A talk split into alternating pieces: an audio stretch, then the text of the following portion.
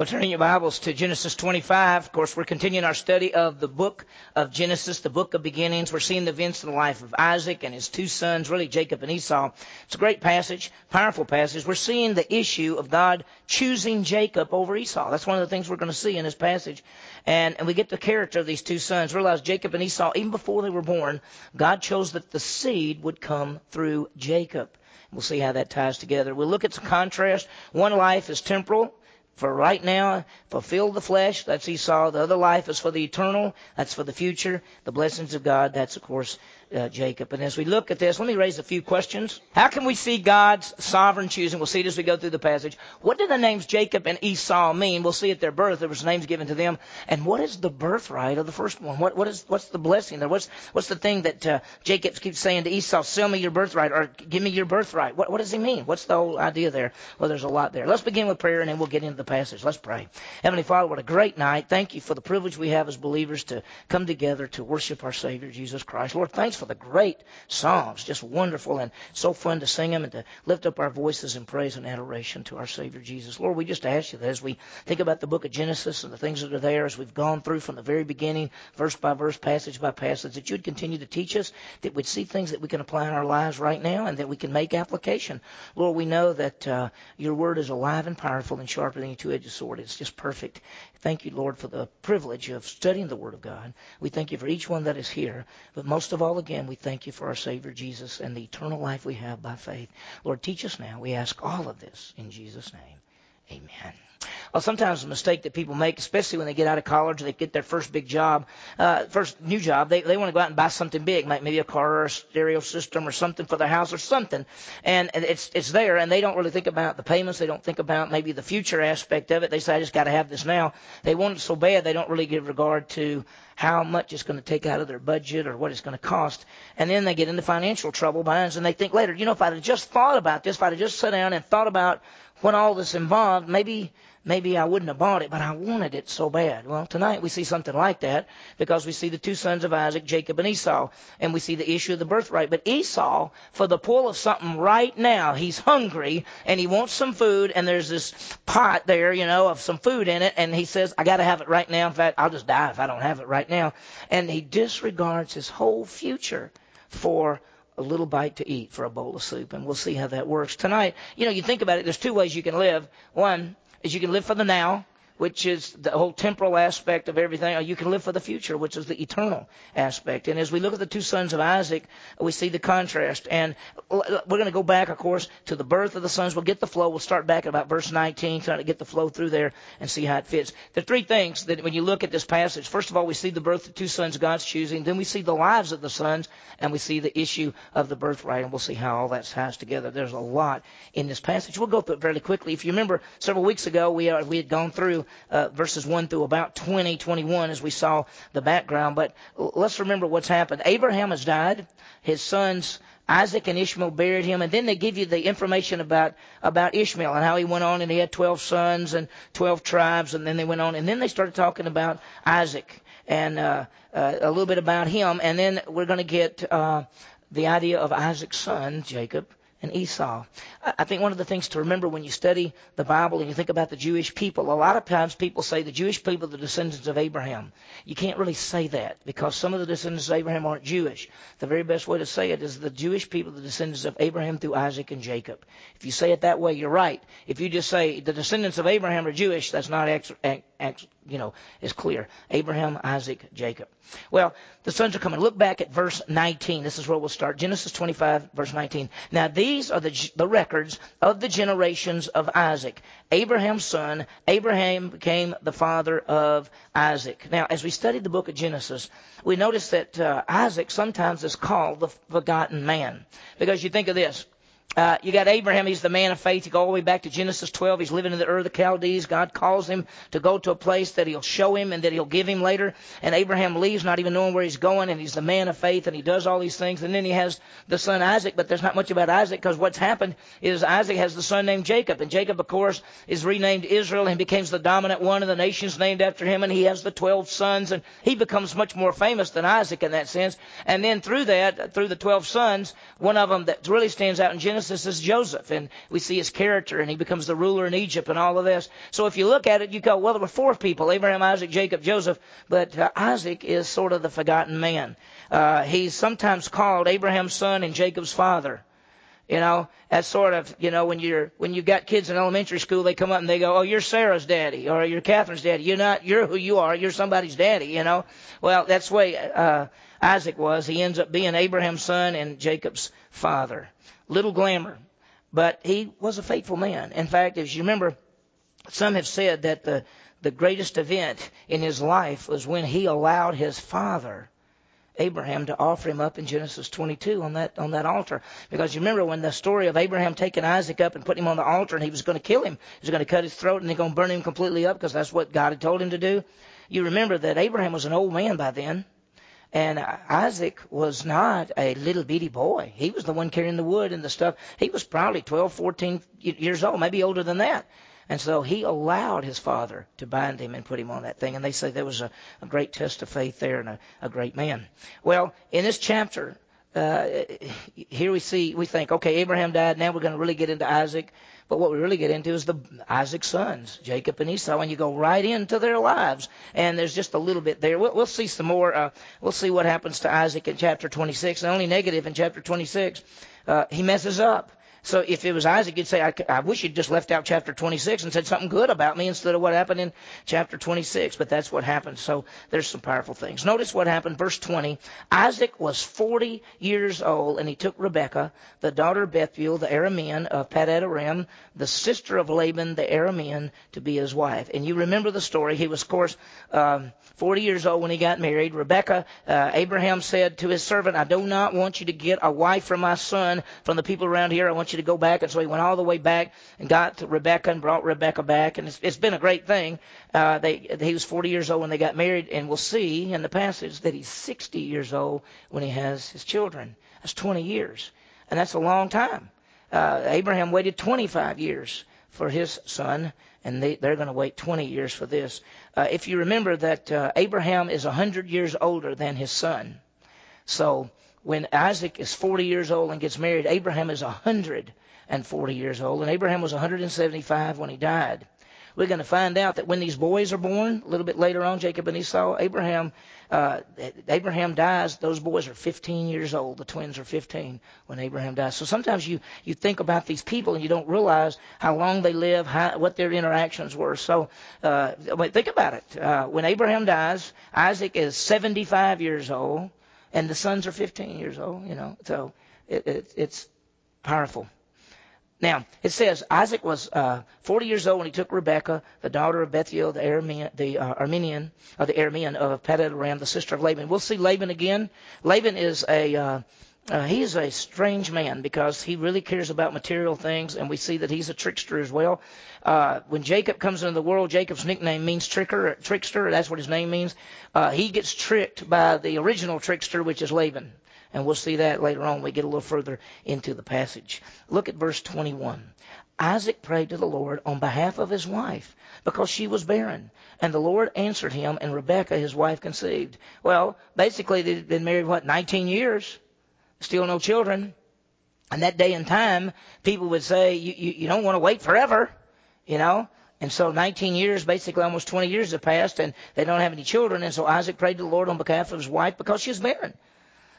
I think there's a reason for that. We saw all the way through that the reason God waited till Abraham and Sarah were so old, it was to show that these children were the promised ones, that whatever God brings in, God is the one in control. I think it's the same thing here.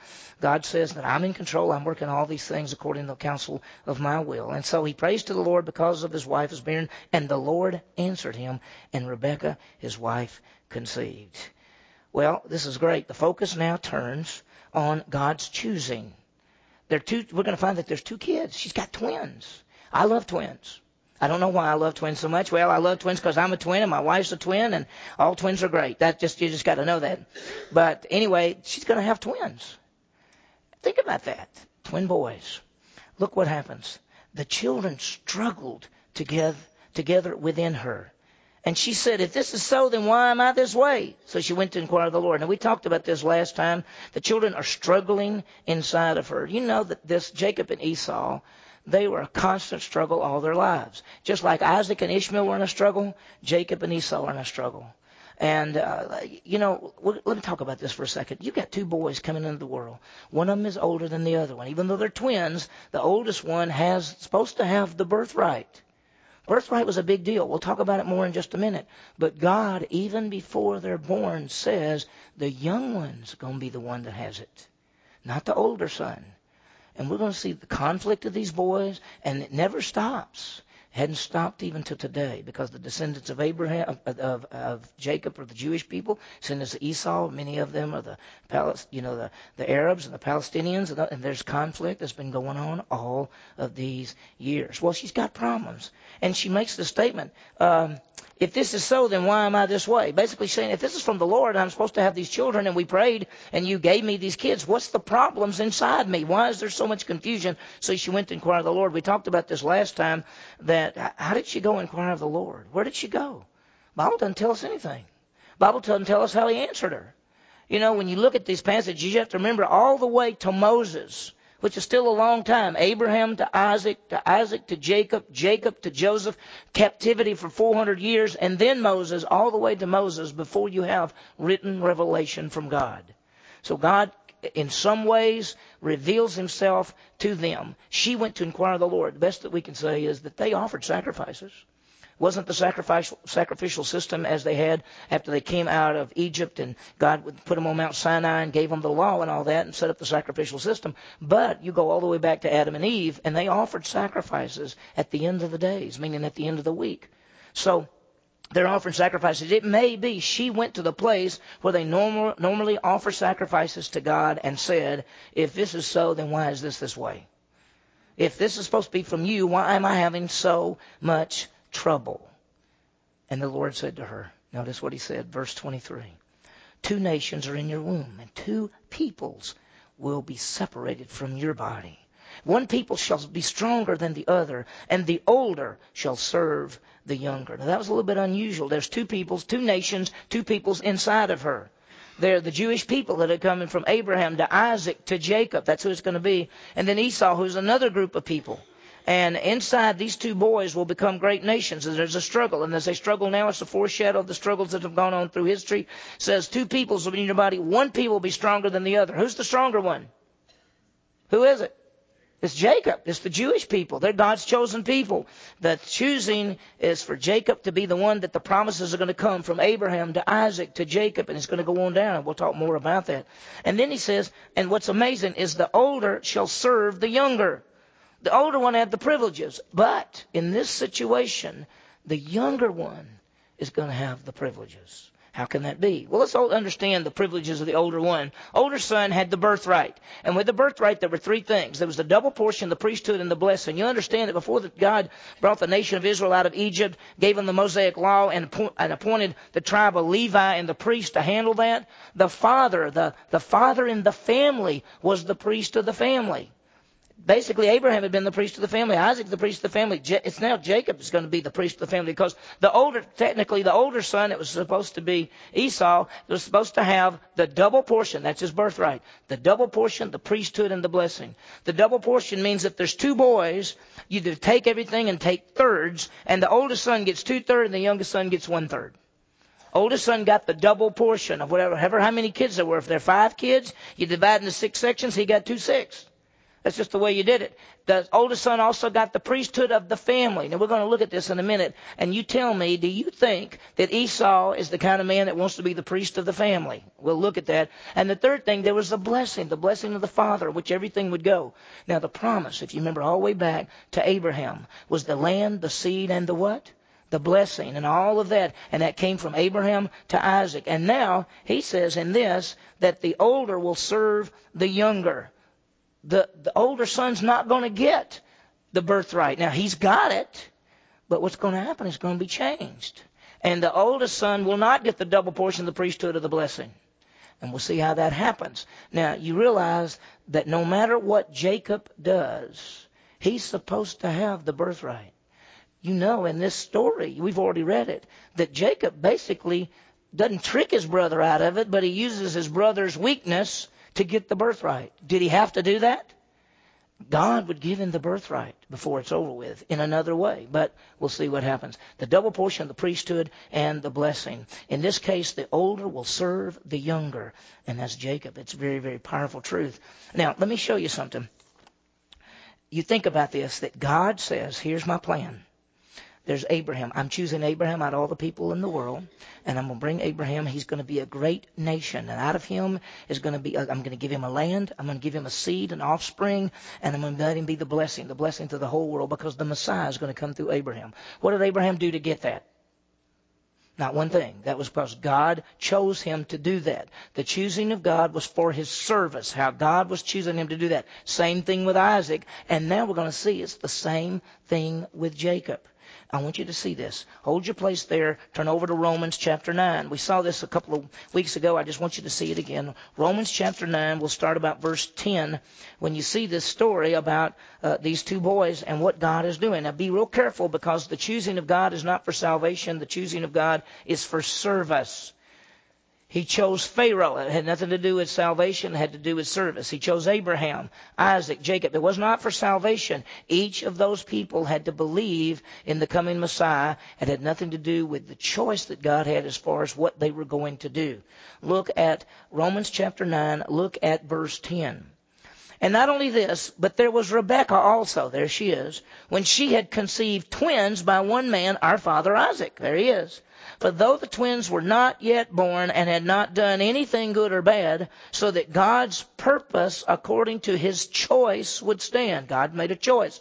Not because of him who works, but because of him who calls. It's not because the people do things. It's not whether good or bad. It's not. It's because God chose. It was said to her, "The older will serve the younger." once it makes it very, very clear that it is not based on whether what these boys were going to do in a sense, but based on God's sovereign choice for what He wanted them to do. And He says the older will serve the younger. He chose Jacob because He chose Jacob. You can go back to Genesis, but I want you to see something. God's choices have nothing to do with human merit or status. Jacob was not better than Esau. In fact, if you knew them personally, you might like Esau better. You might. You might. That's according to your personality. But if you're the, if you're the hunter fisher outdoors, you know, guys that's going to do some stuff, you'd like Esau. If you're a little bit more quieter, if you like things in order, and if you like settledness, and you like, uh, you might like Jacob. But what God's choosing was not based on whether Jacob was better than Esau. It was based on the fact that God chose Jacob to bring the promise through him. We're going to see that he reiterates this several times, and we'll see it a little bit later on. Well, we're going to see how this fits out. It's the same in our lives, by the way. God chose you to, and if you go to Psalm 139, before you were ever born, it says the days of your life are planned. We're not talking about your salvation. We're talking about what God is going to do with your life and how He's going to use you. The gifts, the talents, the abilities, the things that He has given to you. Well, look what happened. Verse 24. Well, 23 again. Uh, the two nations are in your womb, and two people will be separated from your body. Two peoples. One people will be stronger than the other. That's the Jewish people. That's the people through Jacob. And the older shall serve the younger. That's Esau going to serve Jacob. Verse 24. When her days to be delivered were fulfilled, behold, there were twins in her womb. Now, he told them, now, in that day, they didn't go get the ultrasound. They didn't go, mm, uh, okay, there's one. Okay, there's the other one. They didn't know that. She trusted God. God said, you got two in there. They, everybody just said, "You think you got two? You got two. And I told you the story of my mama back in the day. They didn't have they didn't have uh, ultrasounds or anything like that, and she went to see the doctor. And of course, we were my, me and my my twin sister and I were so premature. We were three months premature in 1949, so that was a long time ago. And and the, she went to see the doctor, and he said, "Well, you, looks everything looks okay." And she said, "I think there's two in there." And the doctor said, "I don't think so." She said, "I feel something kick here, something kick here. I just don't think that's one." And the doctor said, "You don't have twins." And of course, we were three months premature. And when it came out, first one came out, which was me, and and and and as soon as that came out, they realized six minutes later there's another one coming out, and the doctors realized, wait a minute, there are twins in there, and they're really early. And they didn't know that then. Well, here, she's told ahead of time she's going to have twins. But notice how the verse says it. When her days to be delivered were fulfilled, behold, surprise, there were twins in her womb. That they were going. Whatever God says is right. And by the way, whatever God says is always right. When He makes a promise, He says, I give you eternal life and you'll not, you'll what? Never perish. You can guarantee it. You can write it down. You'll never perish. You have eternal life. That's what He says. Now, look at the, look at the boys when they come out. Now, the first one came forth red. All over. Red all over like a hairy garment. Ooh.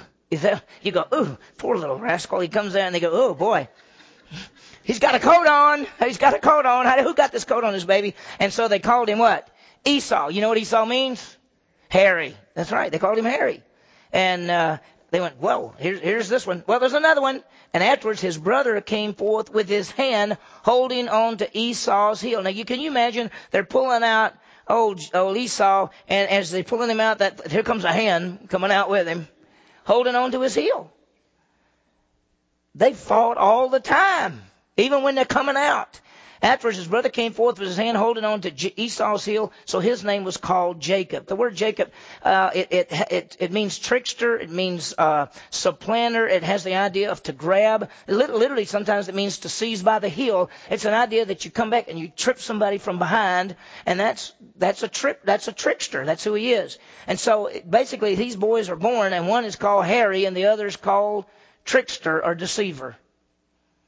You'd say, well, that's great names. Great names for your kids, but that's what they called them. And as we look at these guys, they are totally different. Esau viewed life temporally, fleshly. We'd call it, we'd say, whatever is now, fulfill the flesh. Jacob viewed life from an eternal perspective. He realized what is important with God. We're going to see it as you look at their lives. Now, the, the birthright. We're going to talk about the birthright for a second. You remember we said that the birthright has the, the double portion, the priesthood, and the blessing. That, that's a spiritual aspect of there. The double portion is the one who gets the most. The priesthood is the one who headed the, the family aspect, and the blessing is, is the blessing from the father. But in this case, it's the blessing coming from Abraham to Isaac on down to whoever, Jacob or Esau, going to be Jacob, and it has to do with the Messiah and the Savior. Well, what happens concerning this birthright? Because when they're born, who's supposed to get the birthright? The oldest son. And who is it? Esau. Esau's supposed to have it. But she already knows. She already knows that God has told her that the older will serve the younger. The younger one's going to have the whole aspect. Let's see what happens. And uh, we're going to see. Uh, now, by the way, Abraham uh, uh, the, when these kids were born, Abraham was 160, and they're going to be 15 years old when he dies. I always like to look at it and think about it like it's real people, of course. And can you imagine the kids are 15 when their granddaddy dies? 15 years old. And Abraham, as you remember back in the passage, it says that uh, Abraham lived 175 years and he breathed his, his last and he died in a ripe old age, an old man satisfied with life and was gathered to his people great man. Uh, every one of us who believe in Jesus Christ as Savior are called children of Abraham because Abraham was called the man of faith. And when you believe in Christ as Savior, you are a person of faith and you're a descendant of Abraham. Not that you're Jewish or anything like that. It's just saying that Abraham was a man of faith, and when you believe, you're like him. You're a child of faith. You're a descendant in that way. So Abraham was a great man. Isaac is a great man. Don't know a lot about him. And now we've got Jacob and Esau. Well, let's see about these boys. Look at verse 27. When the boys grew up, Esau became a skillful hunter, a man of the field. But Jacob was a peaceful man living in tents. Now, when you read that, sometimes you get maybe the wrong impression. You you get the idea that Esau is kind of a man's man, and and uh, I think have Esau is the hunter, the field, the world, a man's man. He's going to do his thing. Jacob's kind of the peaceful man. He kind of stays in the tents and wants to cook. That's what you picture. But that's not exactly what this means when it says this. Because when I first read it, you think, well, Esau's kind of the tough guy and Jacob's kind of the weak guy. But it's not exactly that way. Esau was a hunter, but Esau, the, the way he's described, that uh, became a skillful hunter, a man of the field, and, and it talks about him as you look at his life. He was a, a sort of a nomad type, sort of a wanderer type, sort of he would do his own thing. He was he was a man that did his own thing. You might call him the man's man, the independent man, the man that says, I, I don't need really anybody. I do my own thing. Now Jacob, the word, when it says that Jacob was a peaceful man living in tents, it, it, that word means that he had a life under control. It's a very positive word. It's not a negative word. It doesn't mean he was a sissy. It doesn't mean he just liked to stay at the tents. It means that he saw life. He saw what was important. He he viewed life in a in a very practical way, and and uh, uh, he was a man who cared about the things of God. That's sort of what it what it means. In fact, it, sometimes the word that says peaceful man is the word blameless. Sometimes in Hebrew it's translated blameless. So it was the idea that that he is a, a righteous man, that he's a godly man. And we realize that the nation of Israel is named after this man. So we have two men. Esau of the world, the flesh, the temporal. He's called an immoral man in the scripture. We didn't come up with that. We didn't say he's an immoral man. The Bible calls him an immoral man. While Jacob is man of God, who sees things eternally, who has things under control. Now, in all families, as good as they are, there's always issues and problems. Look at the next verse. Now, Isaac loved Esau because he had a taste for game, but Rebekah loved Jacob. Do you remember the passage sometimes in the Bible where it says, Jacob have I loved, and Esau have I hated, or something? And you know that doesn't mean love and hate like love and hate. It means a choice. Notice this says that Isaac chose Esau. He picked Esau was his favorite. He if he was going to do something with somebody, he would pick Esau. He, he would put Esau above Jacob. That's what he did. Because he liked the food. He liked the game. He liked the man's man. He liked the hunting. He liked that. And he said, my son, this man can hunt. He's a good one. He's a good one. Not here very often, but he's a good guy. But notice the other thing. But Rebecca chose Jacob. Chose Jacob. We'll see in their lives, and you know the stories. You know how even though we have the birthright, there comes later the blessing. They're two actually different things, even though the blessing is part of the birthright, that there's a blessing that the father gives, and the oldest son always gets a special blessing. But you gonna remember what happens? That the mama who loves Jacob is going to trick the daddy and everybody else so she can make sure her son, the one that she chooses, the one that she loves the most, the one that she's got, she wants to make sure he's going to get the blessing. Let me tell you, is he going to get the blessing? God said he's going to get the blessing. She doesn't have to trick people to get the blessing. And we'll see it how it works out in all of these things. So you got two boys there, and the favoritism is Isaac loved Esau, the hunter. Rebecca loved Jacob, and uh, she knew what was going to happen. She didn't have to trick. God already told her. Well, here's the event. This is the key that changes everything. When Jacob had cooked stew, verse 29, Esau came in from the field and he was famished. Obviously, he didn't have that great a hunt day, right? Didn't bring back anything. He comes back from the field and he is starving. And what is Jacob doing? He's cooking. Got some stuff. Smells pretty good, too. Smells real good.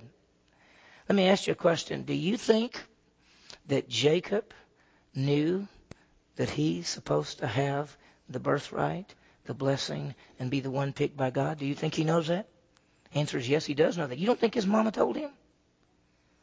You think she told him? Of course she told him. She said, Look, I already talked to God. God says that you're going to be the one. You're the one that through whom everything comes. Let me ask you something. Do you think that Isaac knew that Esau, uh, that Jacob would be the one that would come through. He sure did. But what do we see Isaac doing later on when the blessing times comes? He tries to give the blessing to Esau in a violation of the Word of God, and God won't let him do it. God tricks him. It's amazing. When I say God tricks him, he got tricked by the family, and when he goes in there to make the blessing, he gives it to the he gives it to Jacob anyway, without even knowing it. Well, I think that Jacob knows that one of these days he's supposed to have all this. So he's there making some stuff. Jacob had cooked some stew, and Esau came in from the field, and he's famous. And Esau said to Jacob, Hey, hey, please let me have a swallow of that red stuff there, for I'm famished. He said, let me, let me have some of that. Let me eat is what he really says. Let me eat some of that red stuff. For I'm famished. Therefore, his name was also called what? Edom. You know what Edom means? It means red.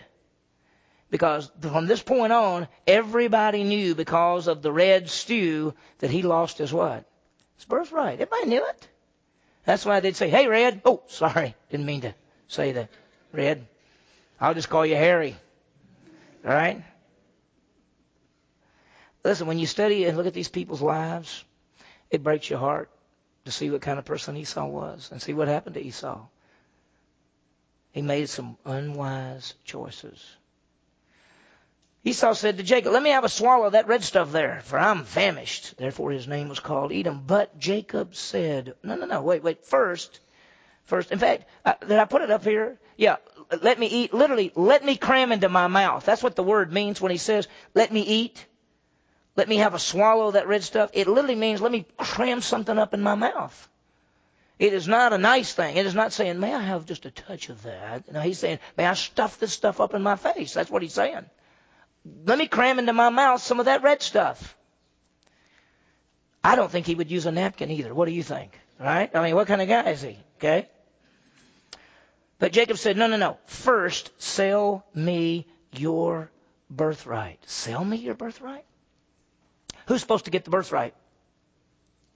Who is? Jake, Jacob is. Jacob's going to get the birthright. Who's got it right now? Esau. But what did God say? Jacob's going to get it. Why is Jacob wanting Esau to sell him the birthright? Because he knows he's what? He's supposed to have it. But instead of waiting on God to give it to him, to work it out, to change it, which he's going to do, he says, sell it to me. Is it possible to sell your birthright? Could you sell your birthright? Well, the truth is, it could be. It could be forfeited. You could sell it. Uh, uh, someone could sell their birthright. It could be forfeited by some sinful acts. It's forfeited here. Esau gives his birthright away for a little cup of soup. That's what he does. It's forfeited. You remember that Jacob's going to have how many children? Twelve. Who's the oldest son of the twelve? Anybody remember? Reuben. It's exactly right. Reuben's the oldest son.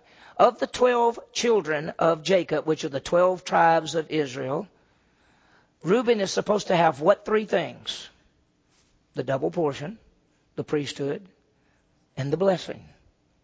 But Reuben forfeits it. Do you realize that? You know what he does? He has sex with one of his father's wives. And so he loses it all. And the those, those three things, the blessing, the double portion, the priesthood, do not go to the next son down. It is divided among three of the sons. Do you know who they are? What son got the priesthood? Levi. What son got the blessing? Mm-mm, no. Judah got the blessing because the king came through Judah. The Messiah came through Judah. Who got the double portion? It's Joseph because he had two sons, Ephraim and Manasseh. Two of the tribes of Israel came, came from Joseph. That's the double portion. So when you look at this stuff, it all ties together one way or the other. So he says, Sell me your birthright. And you think, Could you sell it? Yeah, you could sell it. Look at Esau's response, and this is what breaks your heart. Esau said, Behold, I'm about to die. So what then is a birthright to me? You know what he's saying? I'm going to die of starvation right here. So what difference does it make whether I have a birthright or not? Because I'm not going to live to do anything with it. Do you think he's going to starve to death right there? But he lives only for the moment. He's not going to die of hunger. We've seen our children do the same thing sometimes when they're growing up and they want something right then. They're crying, they're kicking, they're falling down. I got to have it right now. And you think you're not dying, you don't have to have it right now. But sometimes when you're immature, sometimes when you're a child, that's what you think you want. Well, this is the way Esau was. He said, I want the food right now. And I'm not waiting. Well, what about your birthright? Oh, well, I mean, I'm just, I'm going to die. What good's a birthright if you die? He wants the food above the birthright.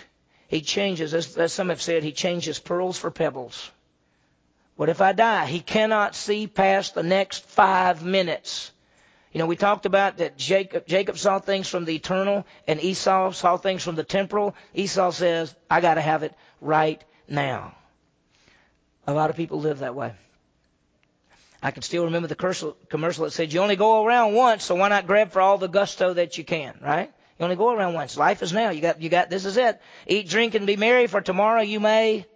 Nah, it's all over. So you got to live for the now. That's what our world says. Sometimes we want something so badly we just can't see past the event. So look what he does. He says, sell me your birthright. He said, what use is it to me if I die? And Jacob said, verse 33, first swear to me. That's an oath. Swear to me. Make the oath. That's unbound. You can't, once you make the oath, it's over. Swear to me. So he swore to him and sold his birthright to Jacob. What did he sell it to him for? A cup of soup. A cup of soup. It could, it could at least been a camel. My gosh, a cup of soup for a birthright? Think about it. He sold away the privileges. I think there's a slide. I, I think there's one. He sold the privileges for a bowl of soup. Hebrews 12:16. Listen to this. Be not, he's talking about it says, and that there be no more, and he's saying to us, don't be like this, don't be an immoral or godless person like Esau. He's called immoral and godless who sold his own birthright for a single meal. That's what Hebrews 12:16 says.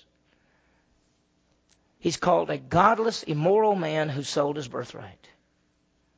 Verse 34. Then Jacob gave Esau bread and lentil stew, and he ate and drank and rose and went on his way.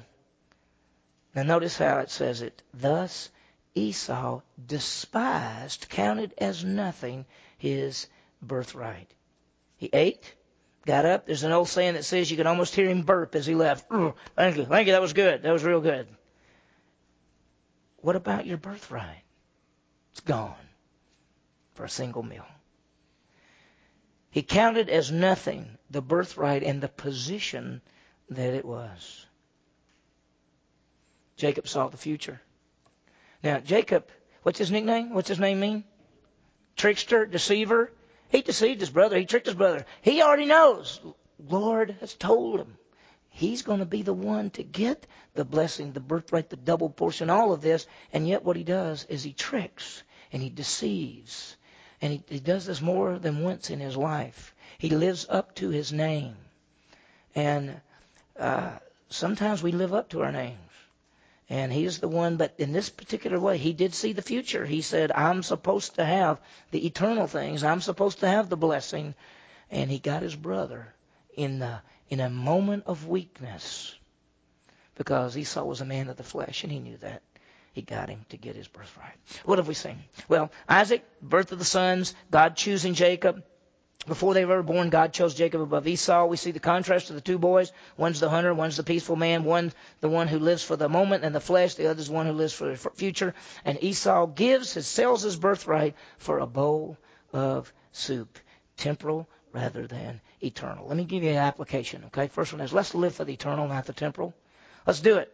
What kind of person are we? Talk about ourselves. Think about it. Look at the contrast in this whole thing. You've got Abraham, Isaac, and Jacob. They were all men of faith. Even though one's a trickster, I mean, you look at it, all of them messed up. And yet they're still people of faith. They believed God. They trusted God. Look at the second thing. You got Ishmael and Esau. Ishmael was called the defiant one who lived in conflict with everyone around him. Esau, a man who saw the only looked at the temporal and not the eternal. We want to be men and women who live for the eternal things rather than the temporal things. Do you desire to grow in your relationship and fellowship with Jesus Christ? It's going to take bypassing temporal fleshly desires to have and build a long term eternal aspect. I mean, we got to take God at His word. We got to study the word. There's things that we have to deny. We we we live in the power of the of the Spirit, and will not fulfill the lust of the flesh. You have to spend time with God. You pray and study the Bible. That takes discipline. It takes work. If you only do what you want to do. I mean, I've talked to people. I hear them say, "I just didn't feel like doing that." I said, "Listen, if you go on your feelings, you'll never feel like doing anything." How many of you like to get up in the morning? How many of you like to feel like getting up in the morning? I get up about 4:20 most days, 4:40 other days. I never feel like getting up. Never.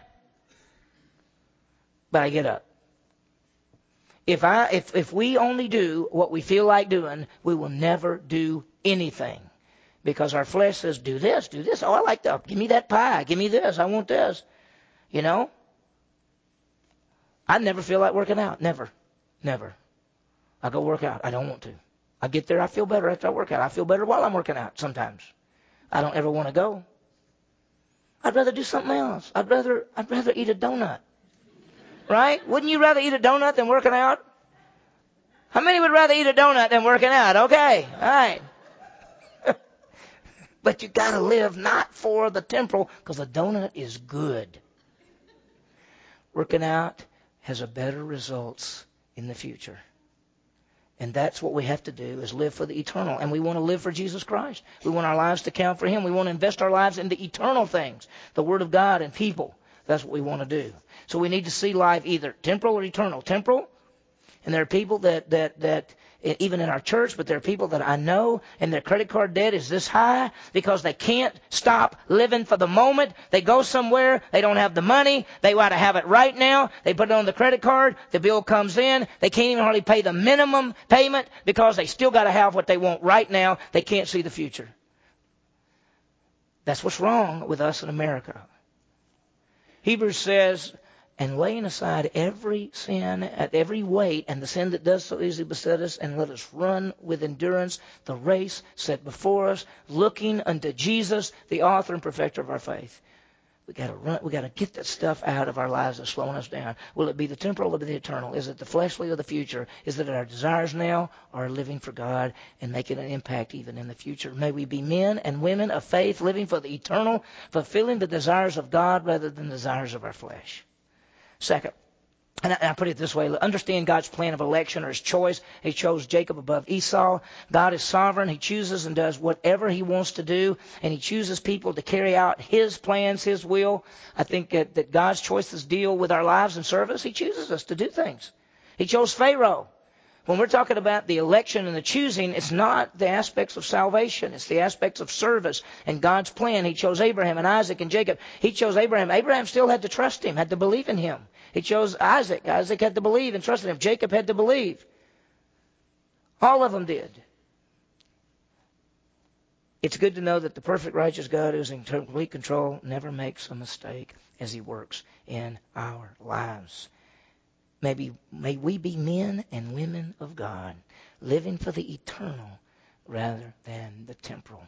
Let's pray. And if there's any questions or comments, we'll, we'll deal with it. Heavenly Father, what a passage. Thank you, Lord, for the lives of these two guys. And we see what happens. And we see that one uh, lives for the eternal and one lives for the temporal. And Lord, we know that you're in control and you're working things. And you chose Jacob and, and, and not Esau. And yet, in this whole thing, we see them both living out their names. One is the fleshly, hairy, red one who wants, wants what he wants right now. And the other is the deceiver, trickster who wants to get what he thinks he's supposed to have. And He will. And Lord, we had to trust you to get it at the right time in the right way. And Lord, may we live our lives looking for the eternal, realizing that there are fleshly desires that pull on us moment by moment, day after day. And in the power of the Holy Spirit, we can have the victory as we look to the eternal with the goal of standing before our Savior Jesus Christ, hearing Him say, Well done, good and faithful servant. Lord, may we live for the eternal the things that count, investing our lives into other people's lives so that people can grow and that we can be used by you. Thank you, Lord, for that. And help us to understand this whole thing of, of choosing Jacob above Esau and choosing Isaac above Ishmael and choosing Abraham above anybody else and all of these different things as you work your counsel of your will and your plan to bring about the things that you have for us and for mankind. Thank you, Lord. We ask this in Jesus' name. Amen.